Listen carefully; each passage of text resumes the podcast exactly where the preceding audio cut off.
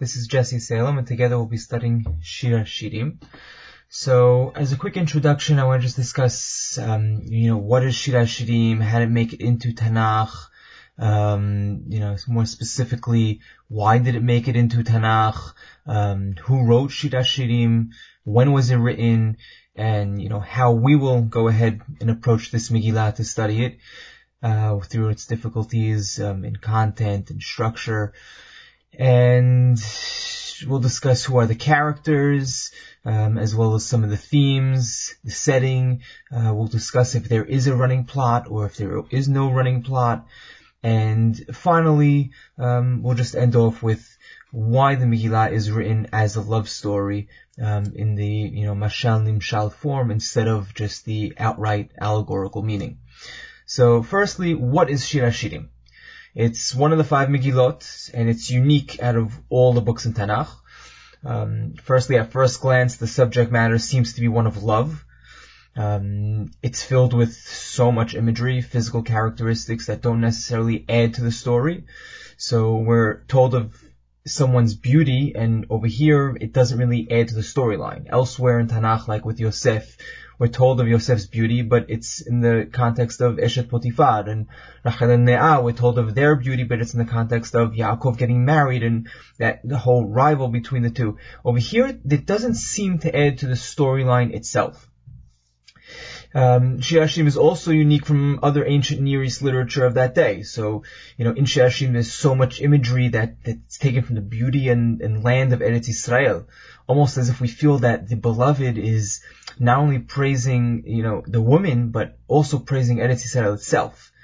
Uh, the woman won't always speak of herself in the singular form. Sometimes she refers to herself in the plural, almost looking at herself as part of a greater whole, like narutza, like let us run.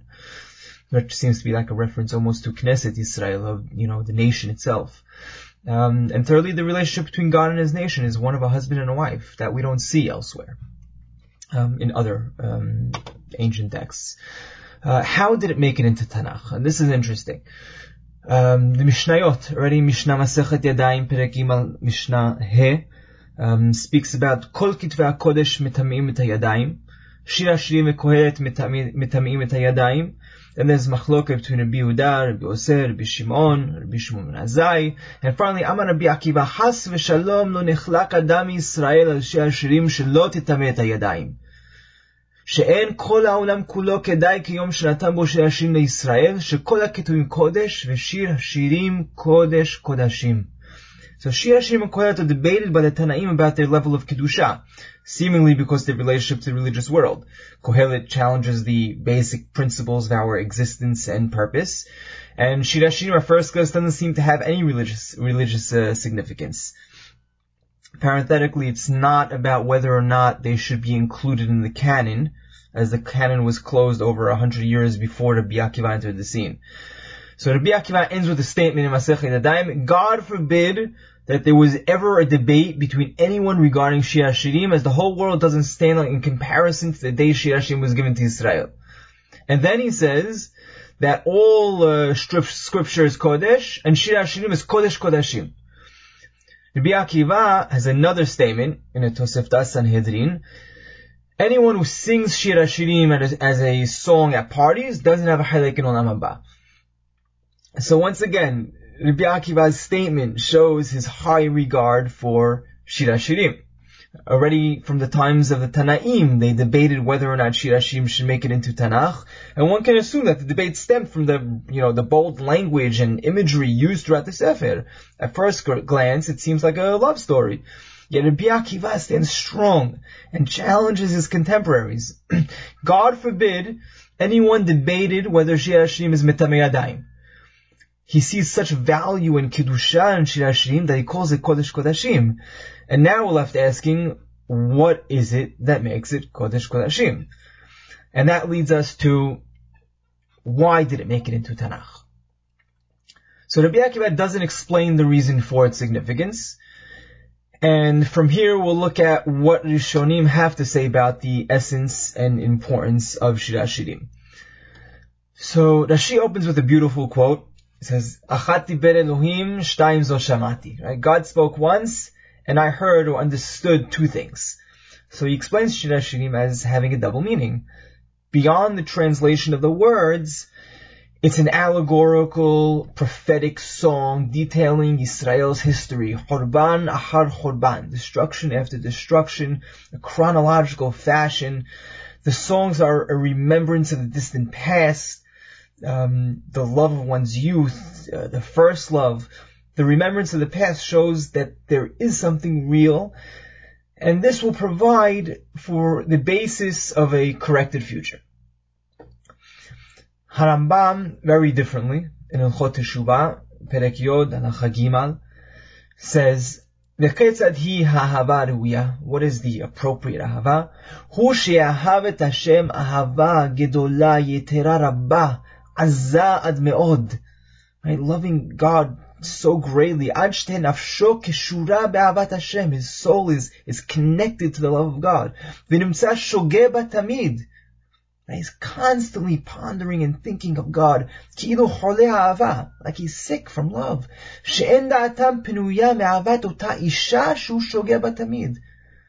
Right? As if like his, his mind is, can't can't stop thinking of a woman that he's constantly thinking of. Ben be beshochbo, ben be bekumo, ben beshashu, lech beshote. Yater mizet ye ahavat Hashem belev oavav. More than this love for a woman should be the love of God. Veshogim batamid kimo shetzivanu bechol levavecha uchon nafshecha. He quotes Kriyat Shema. Vehu she Shlomo omer derech mashal ki cholat ahava ani. This is what Shlomo mentioned when he said, I'm, I'm, I'm sick from love, I'm lovesick. Right? He's constantly thinking of God. And now the final line of this halacha in Hilchot Teshuvah, V'chol shir ashirim mashal hu la'inyan hazeh. And all of shir ashirim is a mashal, and I'm going to translate this mashal as a, is a symbol for this inyan. So Harambam read the Megillah as a personal relationship between each and every individual with God, not necessarily national. It's more of a personal note. It seems to be built off Kriyat Shema, where we proclaim our love for God daily, and we don't need to find the mashal for each pasuk, but it's rather like one story that creates a, a love for God. So we could say that Rashi sees Shir Shirim as an allegory for Bnei Israel's nation's history, while Harambam understands Shir Shirim as a, a broader uh, symbolism for an individual's love for God. Uh, just a couple other approaches. The Malbim understands the Megillah as an internal conflict between one's spiritual and materialistic desires.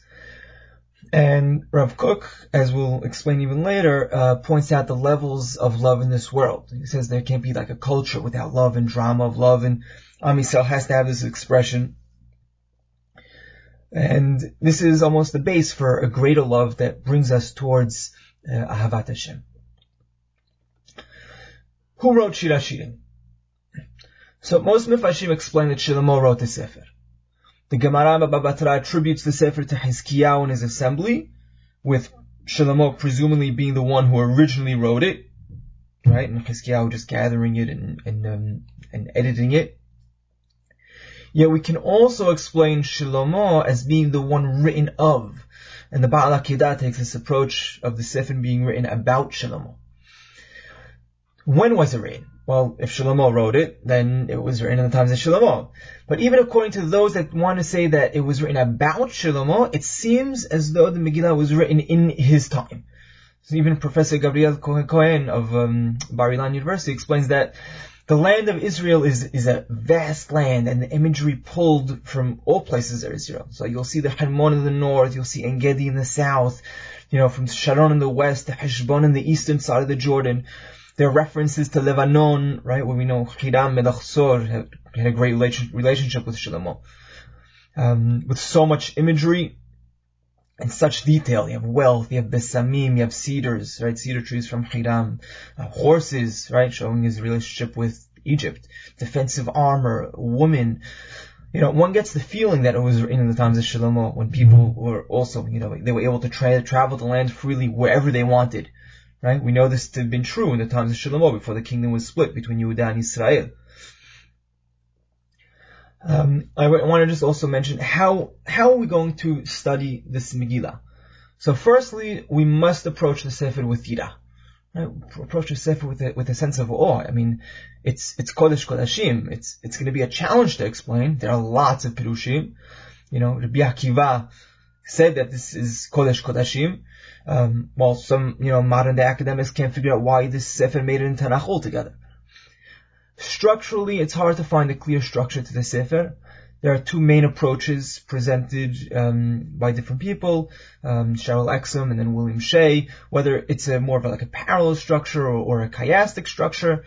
But according to everyone though, the outer framework of the Megillah closes off how it opened up, right? And Perek 4 to 5 is that, is that climax. Um, linguistically also we'll face challenges. There are lots of words that appear here spe- specifically and don't appear in other books in Tanakh, and, and tons of them. You know, you have Zira'iyat, Zahav, Nekudot, Rehitim, Berotim, um, Bet uh, Talpiyot, Ner. There's so many words, um, and we sometimes ask if we understand the words and its associated meaning. And even once we do understand the words, you know, can we say understand that we understand its meaning in the pasuk? So this will be a challenge within itself. Uh, contextually, it's a metaphorical language. It's a shira. It's a song. And because it's a poem, there are a lot of metaphors, and we need to understand what they mean. Now, Ibn Ezra points this out, and this is very important to mention before we start, that when studying Shir Hashirim, there are three levels of understanding. And as we study, we'll need to pay attention to these three levels of understanding to fully appreciate the text. So firstly, we have the literal meaning of the words. Right? I'm to give an example. Let's give an example for each one. So, literal meaning of the words, you have, um, Kerem is a vineyard. Great. Now, secondly, next level, the meaning of the mashal in its context. Like, what is the woman telling her beloved? So now, back to the same example, of the kerem. For example, when, when the woman speaks of a kerem, is she speaking of a vineyard? You know, that she owns, literally? Or is she allegorically speaking of herself? We need to answer, ask that question. We need to answer it. And lastly, third level, is the deeper meaning behind the text. That's what makes it the Kodesh Kodashim, the allegory, the Nimshal itself. So staying on the same example of the Kerem, you know, it has an allegorical meaning of Bnei Israel as a nation, as it does appear elsewhere in Nevi'im and Yeshayahu specifically. Um, Shir Hashirim, are they individual songs or are they one plot, one storyline?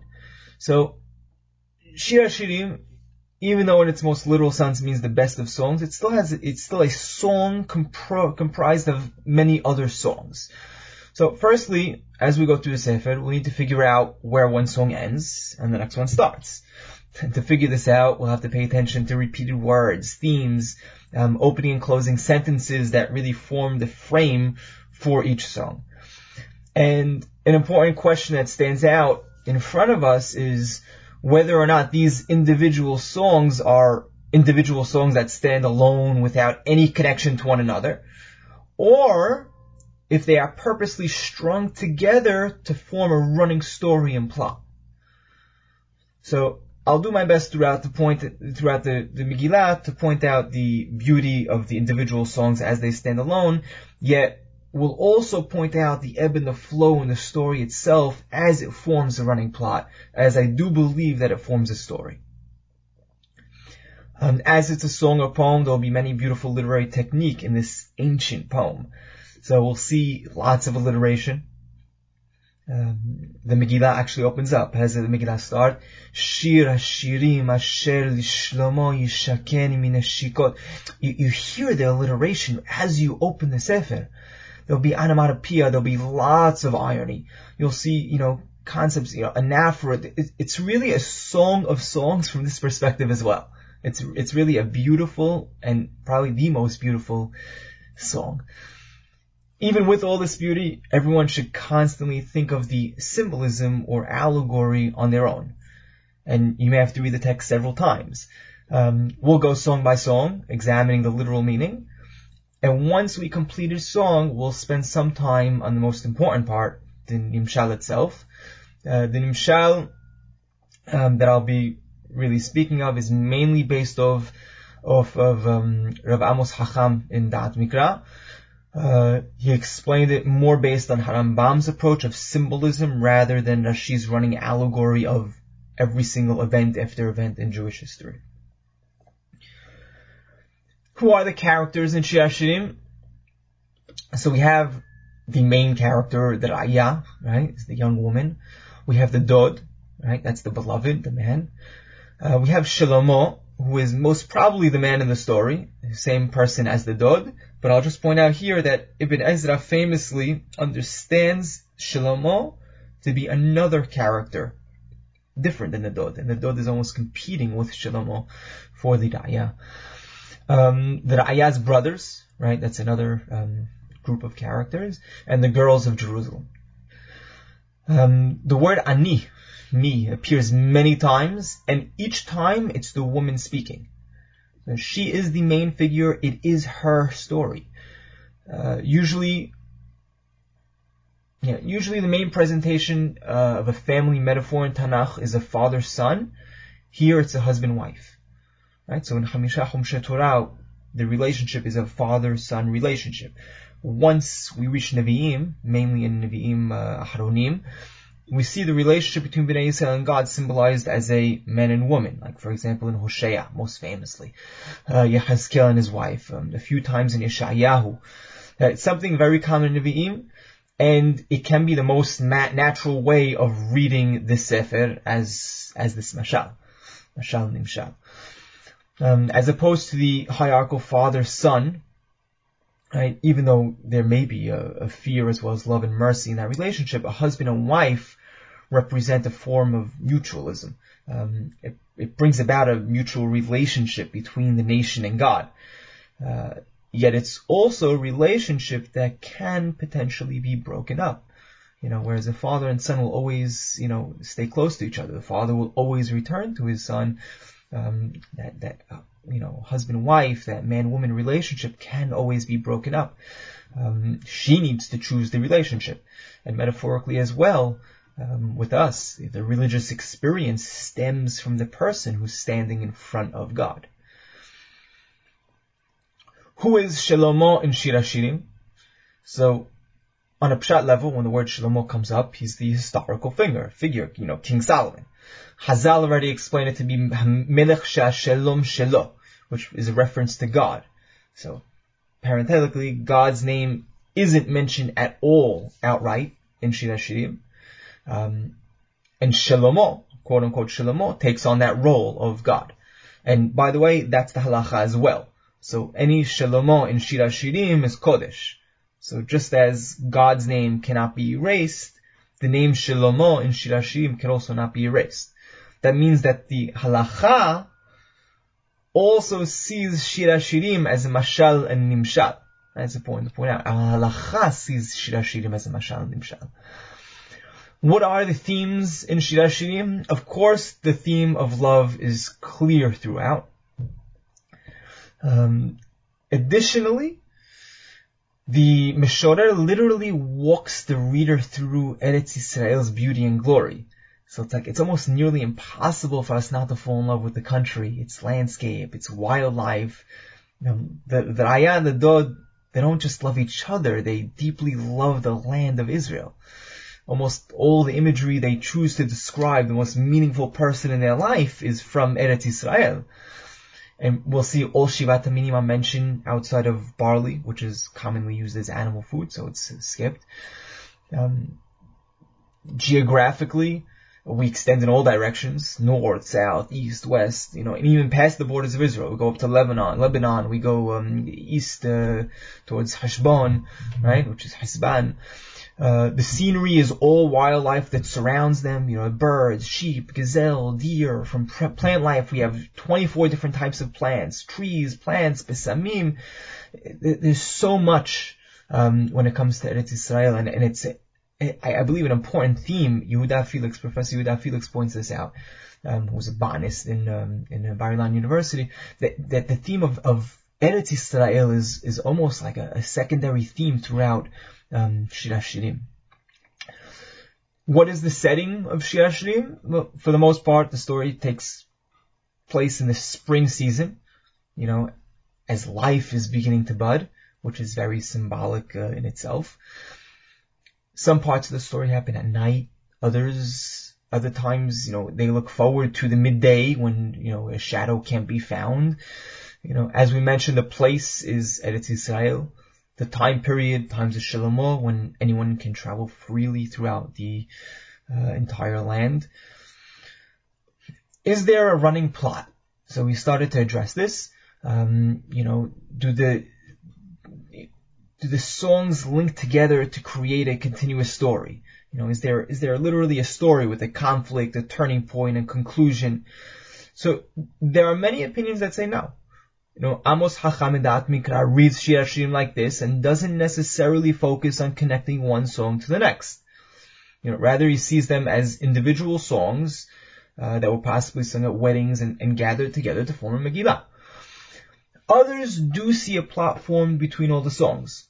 Um, Rav Carlebach actually sees a story of a boy and girl in the time of their engagement, their young engagement before they married, and then after their wedding during their marriage. So their relationship is different, you know, and they try to, you know, build their life together. Others simply explain that it's a relationship between a woman and her beloved as they grow close and further away with its ebbs and flows. Uh, for the most part, I will work off this approach, um, that the songs when read together actually form a story, and this story is told by revealing the characters and their, um, and their innermost thoughts. I'd like to end uh, this intro just one last point, and that is why is the Megillah written as a love story instead of the actual allegorical meaning itself? And based off of Kook and Olat he explains that there cannot be a culture without love and the drama of love. And Am Yisrael too has to have this expression. That's part of the point. And the relationship is also a relationship of Kedusha.